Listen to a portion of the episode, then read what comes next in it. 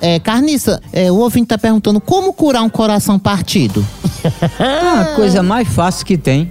Só é levar para o médico nos Estados Unidos, bota lá na máquina, a máquina é laser, toca no botão, ele vai, chega, vai na medida, chega lá, reabre. Ele já tem, a máquina já tem todas as pecinhas, faz, reabre, tira aquele partido e coloca o novo original. Tá o camarada todo novo. E a Jean? Mamãe, você concorda? Primeira coisa que tem que fazer é uma coisa para se divertir, escrever, ler livro, sair e tomar um banho de mar, fazer culpa. Cooper. A pessoa tá com o coração partido.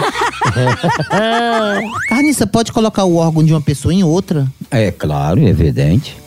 Qualquer órgão, sendo da mesma qualidade, né? Trocar um coração, botar outro, tirar um rins, botar outro, tirar um fígado, botar outro, tudo da mesma qualidade.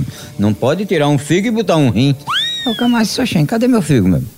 A idade interfere, a idade. Tem que ser jovem. Passou de ses- 70 anos, já tá frágil. Tem que ser de 65 abaixo.